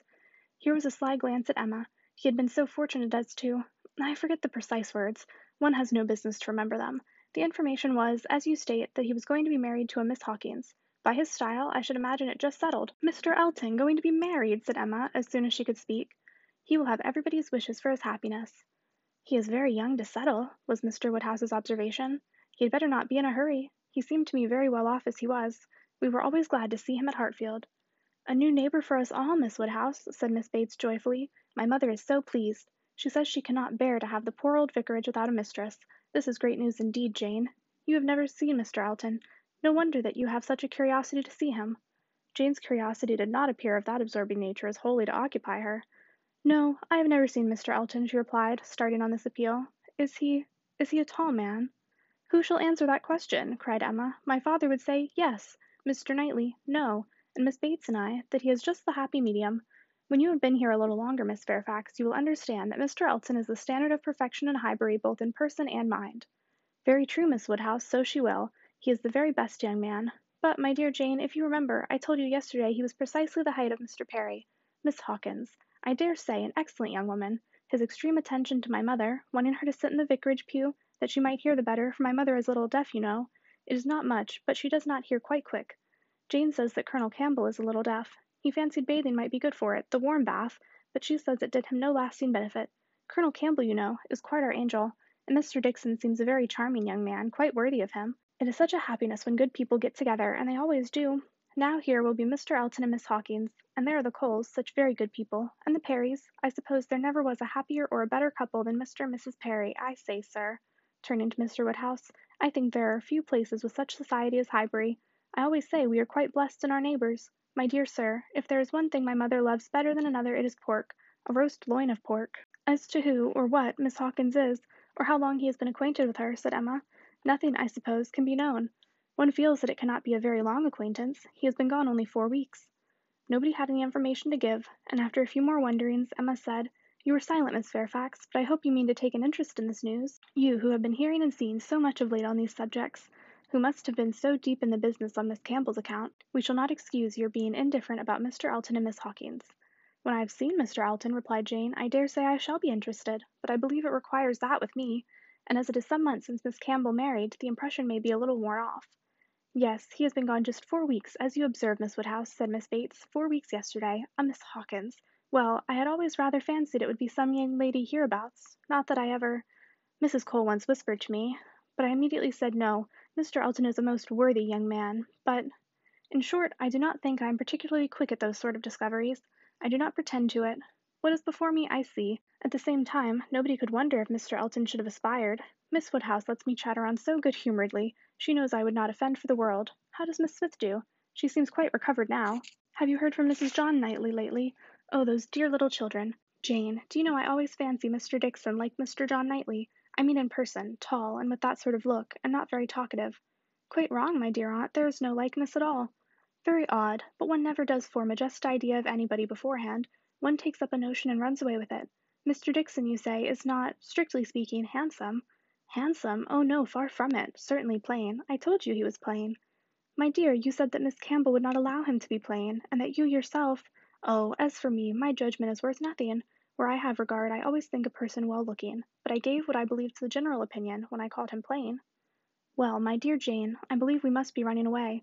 The weather does not look well, and grandmamma will be uneasy. You are too obliging, my dear Miss Woodhouse, but we really must take leave. This has been a most agreeable piece of news indeed. I shall just go round by Mrs. Cole's, but I shall not stop three minutes. And Jane, you had better go home directly. I would not have you out in a shower. We think she is the better for Highbury already. Thank you, we do indeed. I shall not attempt calling on Mrs. Goddard, for I really do not think she cares for anything but boiled pork. When we dress the leg it will be another thing. Good morning to you, my dear sir. Oh, Mr. Knightley is coming too. Well, that is so very I am sure if Jane is tired, you will be so kind as to give her your arm. Mr. Elton and Miss Hawkins. Good morning to you."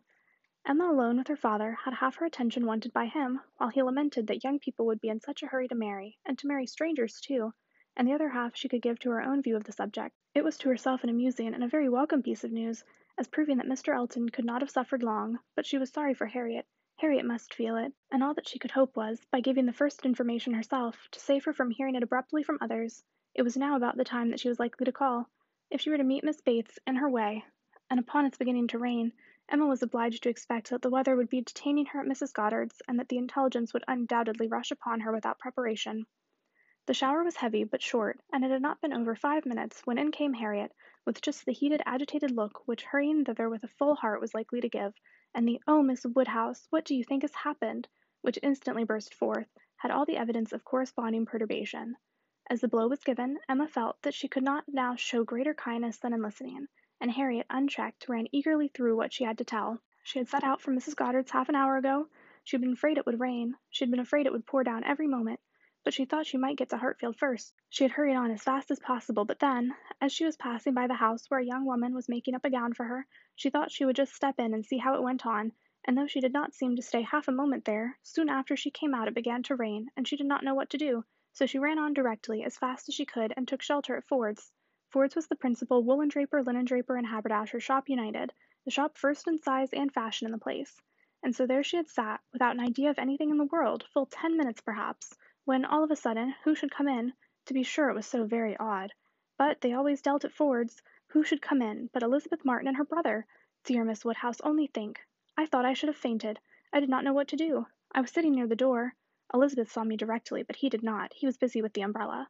I am sure she saw me, but she looked away directly and took no notice, and they both went to quite the farther end of the shop, and I kept sitting near the door. Oh dear, I was so miserable. I am sure I must have been as white as my gown. I could not go away, you know, because of the rain, but I did so wish myself anywhere in the world but there. Oh dear, Miss Woodhouse. Well, at last, I fancy, he looked round and saw me, for instead of going on with her buyings, they began whispering to one another. I am sure they were talking of me, and I could not help thinking that he was persuading her to speak to me. Do you think he was, Miss Woodhouse? For presently she came forward, came quite up to me, and asked me how I did, and seemed ready to shake hands if I would. She did not do any of it in the same way that she used to. I could see she was altered, but, however, she seemed to try to be very friendly, and we shook hands and stood talking some time.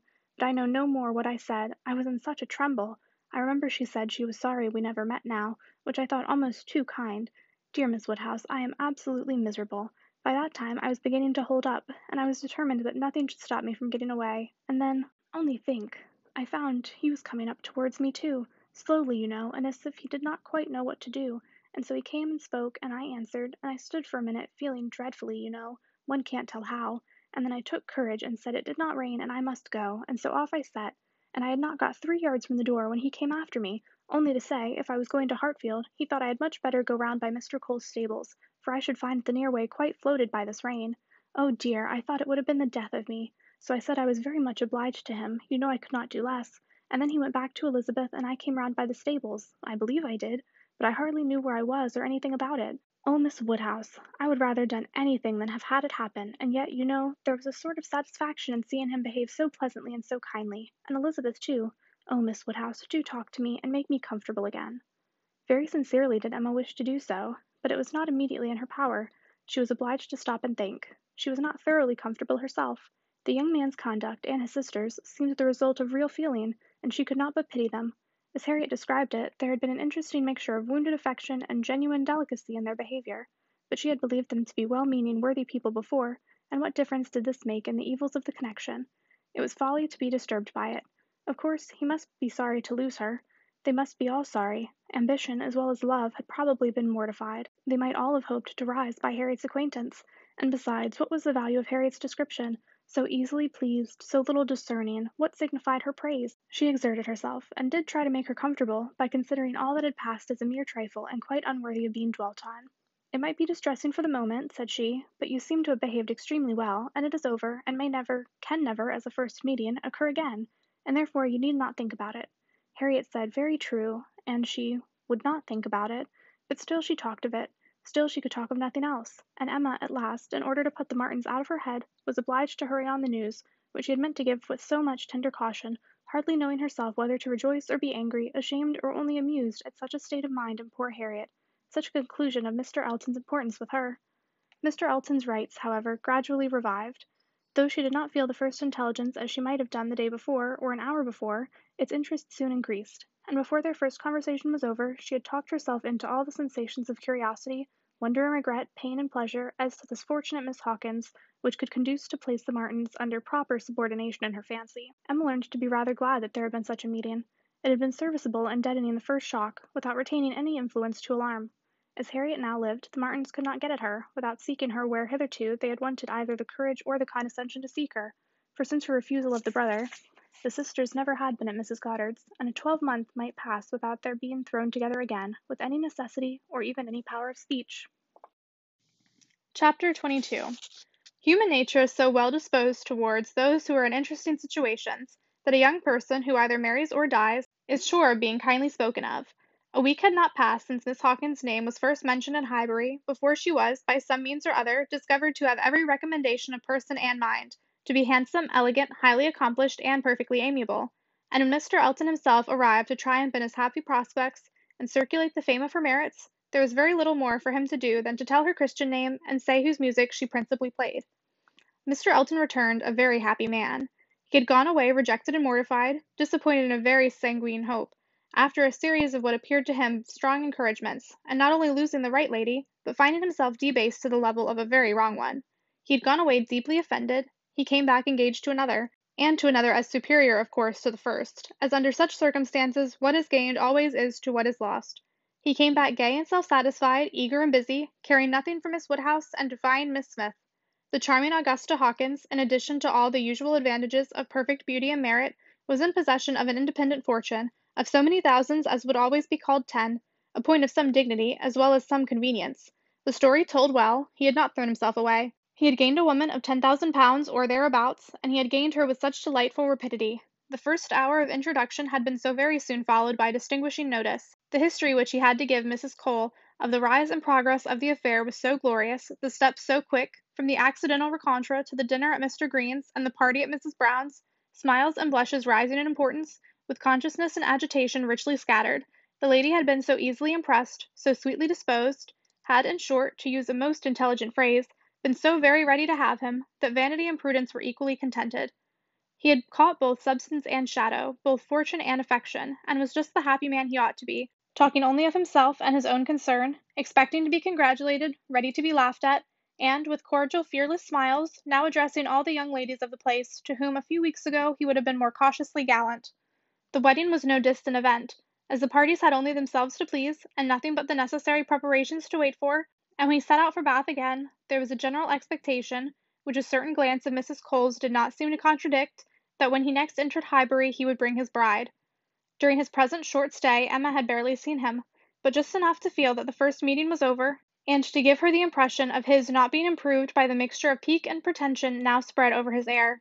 She was in fact beginning very much to wonder what she had ever thought him pleasing at all, and his sight was so inseparably connected with some very disagreeable feelings that, except in a moral light, as a penance, a lesson, a sort of profitable humiliation to her own mind, she would have been thankful to be assured of never seeing him again. She wished him very well, but he gave her pain, and his welfare twenty miles off would administer most satisfaction. The pain of his continued residence in Highbury, however, must certainly be lessened by his marriage. Many vain solicitudes would be prevented, many awkwardnesses smoothed by it. A Mrs. Elton would be an excuse for any change of intercourse; former intimacy might sink without remark; it would be almost beginning their life of civility again. Of the lady individually, Emma thought very little. She was good enough for Mr. Elton, no doubt, accomplished enough for Highbury, handsome enough to look plain probably by Harriet's side. As to connection, where Emma was perfectly easy, persuaded that after all his own vaunted claims and disdain of Harriet he had done nothing. On that article truth seemed attainable. What she was must be uncertain, but who she was might be found out, and setting aside the ten thousand pounds, it did not appear that she was at all Harriet's superior. She brought no name, no blood, no alliance. Miss Hawkins was the youngest of the two daughters of a Bristol merchant, of course, he must be called, but as the whole of the profits of his mercantile life appeared so very moderate, it was not unfair to guess the dignity of his line of trade had been very moderate also. Part of every winter she had been used to spend in Bath, but Bristol was her home, the very heart of Bristol, for though the father and mother had died some years ago, an uncle remained, in the law line, Nothing more distinctly honourable was hazarded of him than that he was in the law line, and with him the daughter had lived. Emma guessed him to be the drudge of some attorney and too stupid to rise, and all the grandeur of the connection seemed dependent on the eldest sister, who was very well married to a gentleman in a great way, near Bristol, who kept two carriages. That was the wind up of the history, that was the glory of Miss Hawkins. Could she but have given Harriet her feelings about it all! She had talked her into love, but alas! she was not so easily to be talked out of it. The charm of an object to occupy the many vacancies of Harriet's mind was not to be talked away. He might be superseded by another, he certainly would indeed; nothing could be clearer, even a Robert Martin would have been sufficient, but nothing else, she feared, would cure her. Harriet was one of those who, having once begun, would be always in love, and now, poor girl, she was considerably worse from this reappearance of Mr. Elton. She was always having a glimpse of him somewhere or other. Emma saw him only once, but two or three times every day Harriet was sure just to meet with him or just to miss him, just to hear his voice or see his shoulder, just to have something occur to preserve him in her fancy, and all the favouring warmth of surprise and conjecture. She was, moreover, perpetually hearing about him, for, excepting when at Hartfield, she was always among those who saw no fault in Mr. Elton, and found nothing so interesting as the discussion of his concerns, and every report, therefore, every guess, all that had already occurred, all that might occur in the arrangement of his affairs, comprehending income, servants, and furniture, was continually in agitation around her. Her regard was receiving strength by invariable praise of him, and her regrets kept alive, and feelings irritated by ceaseless repetition of Miss Hawkins's happiness and continued observation of how much he seemed attached; his air as he walked by the house, the very sitting of his hat, being all in proof of how much he was in love. Had it been allowable entertainment, had there been no pain to her friend or reproach to herself in the waverings of Harriet's mind, Emma would have been amused by its variations. Sometimes Mr. Elton predominated, sometimes the Martins, and each was occasionally useful as a check to the other. Mr. Elton's engagement had been the cure of the agitation of meeting Mr. Martin, and what might be safest, had been a point of some doubtful consideration. Absolute neglect of the mother and sisters, when invited to come, would be ingratitude; it must not be, and yet the danger of a renewal of the acquaintance. After much thinking, she could determine on nothing better than Harriet's returning the visit, but in a way that, if they had understanding, should convince them that it was to be only a formal acquaintance. She meant to take her in the carriage, leave her at the Abbey Mill, while she drove a little further and call for her again so soon as to allow no time for insidious applications or dangerous recurrences to the past, and given the most decided proof of what degree of intimacy was chosen for the future. She could think of nothing better, and though there was something in it which her own heart could not approve, something of ingratitude merely glossed over, it must be done. The unhappiness produced by the knowledge of that engagement had been a little put aside by Elizabeth Martin's calling at Mrs. Goddard's a few days afterwards. Harriet had not been at home, but a note had been prepared and left for her, written in the very style to touch, a small mixture of reproach with a great deal of kindness. Until Mr. Elton himself appeared, she had been much occupied by it, continually pondering over what could be done in return, and wishing to do more than she dared to confess. But Mr. Elton in person had driven away all such cares. While he stayed, the Martins were forgotten, and on the very morning of his setting off for Bath again, Emma, to dissipate some of the distress it occasioned, judged it best for her to return Elizabeth Martin's visit. How that visit was to be acknowledged, what would be necessary, or what would become of Harriet. I swear, things just keep getting juicier and juicier with this story. Um, before we get into discussion, I just wanted to tell you a little bit about how I am able to make this podcast happen. Okay, so let's get into discussion about everything that happened in these chapters. Um, we are looking at so much development. It's crazy everything that has happened. So we kind of start out with they realize that the snow is pretty bad and they're worried that they won't be able to leave. And of course, the Westons are like, oh, we can totally like keep everybody, but everyone recognizes that that's not possible given their space limits. Um, so we kind of just try to figure out how to get out of there. And Emma and Mr. Knightley kind of just settle it while everyone else is frantically worrying, uh, being like, let's just go now your dad's not going to be able to relax unless you guys get home. Let's go home. So they all get in the carriages. Uh, her dad gets in one, her sister gets in one, her sister's husband gets in one, and then she's like, oh no, I am now in a carriage alone with Mr. Elton. I need to figure out something to talk about because he's been drinking and I just don't want to hear any of the nonsense that he's going to want to talk about, so I'm going to talk the entire time. And just, you know, make sure that he doesn't have the opportunity to say anything stupid. Well, that doesn't work because he immediately says that he wants to marry her and that he cannot accept anything but a positive answer and a very exuberant accepting of his proposal. And she's like, You've had way too much to drink. You think that I'm Harriet. I'm not Harriet. Like, just calm down. Keep yourself together, and I'll pretend like this never happened. And he was like, No, what are you talking about? I've always been interested in you. I've, I've never had any interest in Harriet at all. And so she's like pissed. She's like, This is ridiculous. I never gave you any such encouragements. Um, I never made you think that I was the one that was interested in you. It's always been Harriet. I was only supporting because of what I thought was your love of Harriet. So they're both angry. And he goes to his house and is like angry, but they still do the social, uh, like expected, have a good night. Um, so afterwards, Emma was like so upset that she had hurt Harriet, uh, which kind of surprised me. I mean, obviously, Emma is not intentionally cruel, and she does seem to actually like Harriet. And even though she kind of sees Harriet like a wicked situation, like, I can make you popular, I can, like, I can give you a place in this society. Like, she sees her as a project for sure, but that doesn't mean that she doesn't also care for her.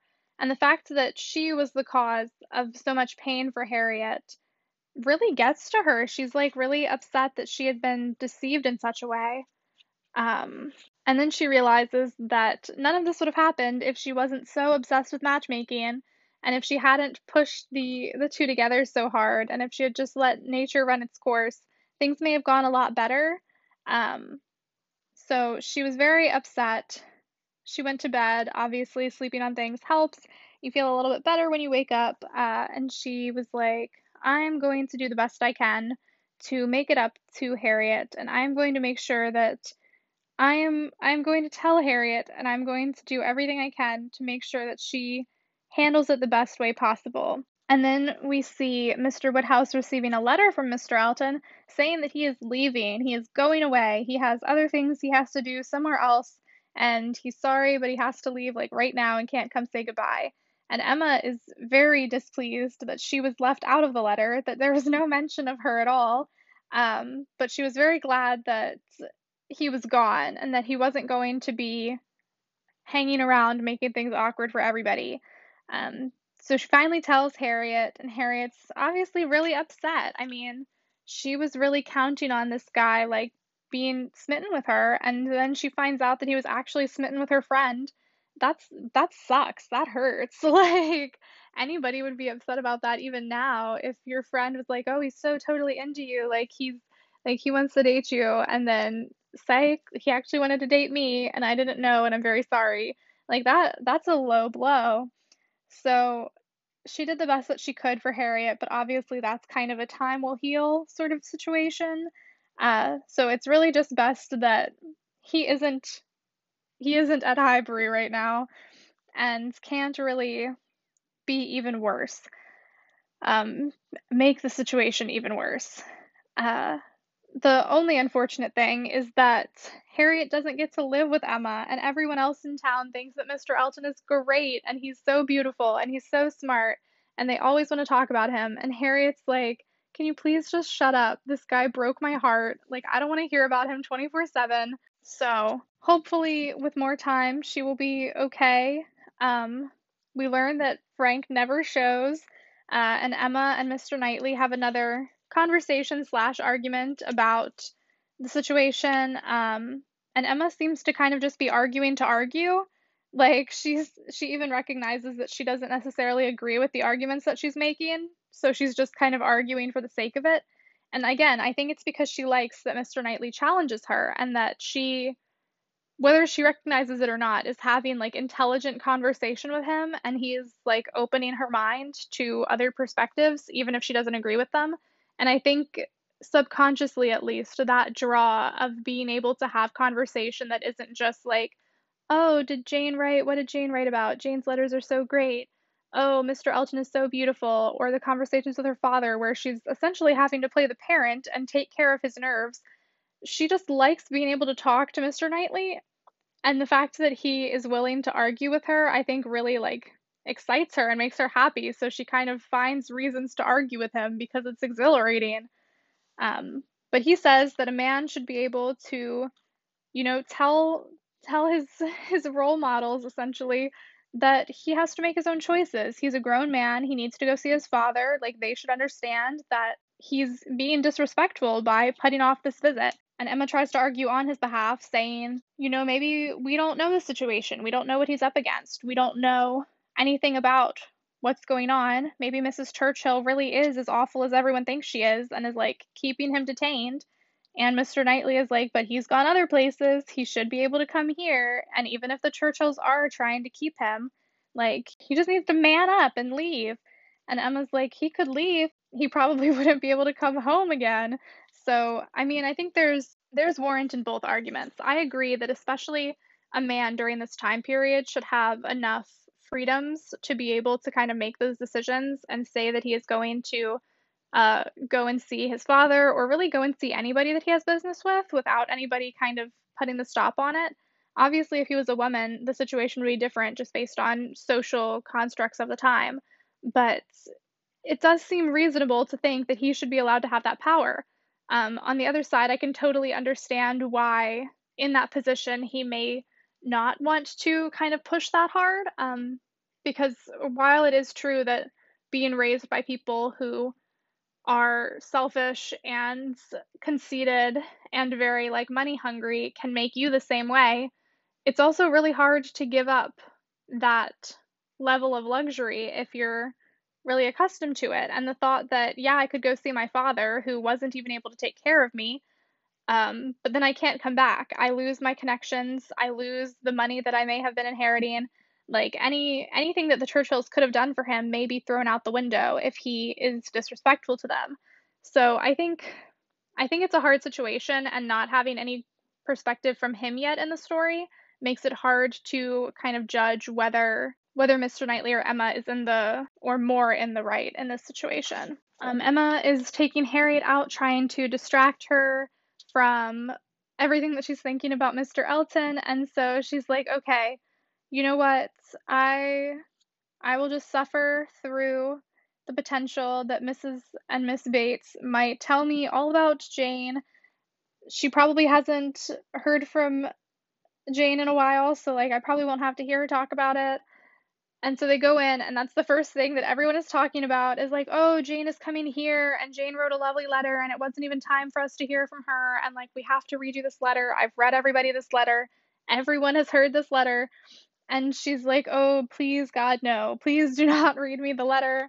Um, but she still hears everything about the letter. And basically, she's choosing to come back to Highbury instead of going on a vacation to Ireland, which is something that she has expressed that she wanted to do. And everyone's kind of skeptical about why. Um, skeptical as in they all kind of have their own opinions as to why. Jane's aunt and grandma think it's because of her health, which is what she put in the letter was the reason why she was coming back. Um, but Emma is kind of thinking that it might have something to do with Mr. Dixon and her wanting to get away from him for some reason, um, or to at least not have to spend prolonged time with him. And being back in Highbury for a couple months is more desirable. So then we learn a little bit more about Jane uh, and her history, her father was a lieutenant um, in some regiment. If you haven't read books like this before, particularly by Jane Austen, there are moments where she puts like long lines through town names or military ranks, um, that sort of thing.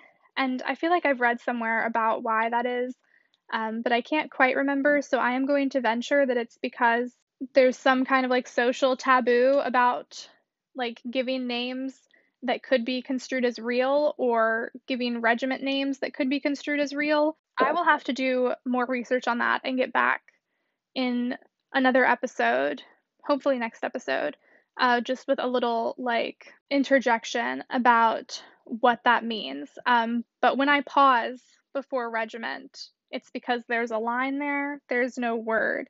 Uh, so just keep that in mind. You can kind of make it whatever you want it to be. Um, but she doesn't really come from like the greatest place. Uh, it's not like her family was super poor or that her family had like committed like a social atrocity. Like she's just kind of like meh and took care of her and raised her kind of above her means. Um, but she doesn't seem to be, at least from the information we get about her background, to to kind of take advantage of that. Um, obviously, she wants to spend time with the family, and she doesn't really want to kind of just give it all up and have a job for the rest of her life with no real prospects. Um, Emma thinks that she perhaps was more interested in Mr. Dixon, um, and even though Miss Campbell is the one that ended up marrying him, uh, Jane was kind of hoping that it would be her, um, if nothing else, just to kind of not have to go to work and give up everything that she was used to. Um, so she's gotten to the age now where she had kind of agreed to herself that she was going to do it. She's not married. Uh, so her coming to Highbury might be her last like hurrah uh, before she goes off into this like whole new world for her. Um, Emma was very set on disliking her, uh, which I find interesting. She was very determined that she would not approve of the girl, that everything she had thought about her for two years was true. Um, and then when she comes, Emma's like, oh, well, she's really pretty and like she's smart and she's very elegant and I appreciate elegance. Um, so she's like, okay, I feel kind of bad that I that I was like judging her so harshly. Um, but then when she comes and Emma is asking her questions, she's not really giving any real answers. It kind of reminds me of Hamilton's distaste for Burr in Hamilton the musical. um, because Hamilton is like, why won't you like tell anybody your opinion on things? And Burr is like, I just keep my cards close to my chest. I don't really give out information like that because it could be used against me or I could maybe use it in the future. And Hamilton is like, okay, but that's like sneaky and conniving and like you should be proud of your stance. Like they just have very different views on how that should be handled. And it seems that Emma is the same way. Emma expects Jane to kind of play into the social expectations and proprieties of the time and how do you behave? You should want to gossip. That's what ladies do. Like, she expects Jane to act a certain way. And when Jane isn't pandering to that expectation, Emma's getting mad. Um, except for the fact that the Campbells really loved her and the Campbells kind of took her in. Emma and Mr. Knightley have like a little snafu about that where Mr. Knightley is like, "Why why are you being so mean after I just told you that I was like so happy that you two got along?" Because Emma was like, "Yeah, it was fine. I was very occupied by like being ignored." Uh, and then out of nowhere, Mr. Knightley was like, I have some gossip. Would you like to hear it? And Emma was like, Absolutely, I would like to hear it. And then in come busting Miss Bates and Miss Fairfax, and they're like, Thank you so much for the pig. That was so nice of you. Then, after being like, Thank you for the pork, she just drops, Mr. Elton's married, did you know? He's going to be getting married. He's engaged. And then Mr. Knightley is like, "Oh, well that was my that was my news too." Uh, so everybody's just kind of like, "How did you know? How did you know?" Emma's like, "How did this happen?" And everybody's just kind of talking about this prospective new Miss Hawkins that's getting married to Mr. Elton. Um, but nobody really knows anything about her. And when uh, Emma is like, Jane, you have to have an opinion. We won't let you like skate by not having an opinion on the whole affair. And Jane was like, I don't know either of them. I think I would have to know them or at least have seen them before to give you an opinion. Um, which Emma's like grumbling about because that's how she is with most things. But I think that's a pretty reasonable response. And then in this last chapter, we see more about Miss Hawkins um, because Mr. Elton comes back and everyone is so chuffed with Miss Hawkins that uh, all he really has to do is be like, her name's Augusta and this is the kind of music she likes. So she is pretty well liked by everybody, it seems. Um, Emma doesn't really see Mr. Elton, but it seems that Harriet is kind of always stuck seeing him. And then looking back at the previous chapter where Harriet runs into the Martins and is like, This is insufferably awkward. I am so embarrassed. I just want to crawl into a hole and die. Uh, and then that kind of bounces back and forth with seeing Mr. Elton. It's like, this is the worst, or no, this is the worst. And the situations there in between. Um, so Harriet's having a really rough go of things. She's not having the best time. She's really suffering. Um, again, hopefully, as time moves on and she finds a new prospect, uh, things will get better and she will stop being so insufferably sad. Um, but we come to the conclusion of, of the chapter where Harriet and Emma kind of decide that Harriet has to go and repay the visit that the Martins showed her. Um, but Emma is going to drop her off and then just like drive down the road a little ways, turn around, come back, and be like, all right, Harriet, let's go. Uh, so that Harriet doesn't have an excuse to stay, and also because Emma doesn't really trust her to not immediately try to assimilate back into that society that Emma has worked so hard to pull her out of. Uh, so I think it's going to be interesting to see how that plays out. I'm curious to see if Harriet kind of folds under the pressure and just like begs the Martins to like her again. Um, so we'll see we'll see how that goes. But this has been a really a really juicy chunk. I mean, I thought last episode was was starting to get a little bit spicy, but this one is like, whoo, this one we see a lot of new development, and I think it'll be interesting to see how that development kind of continues to pan out in the coming chapters.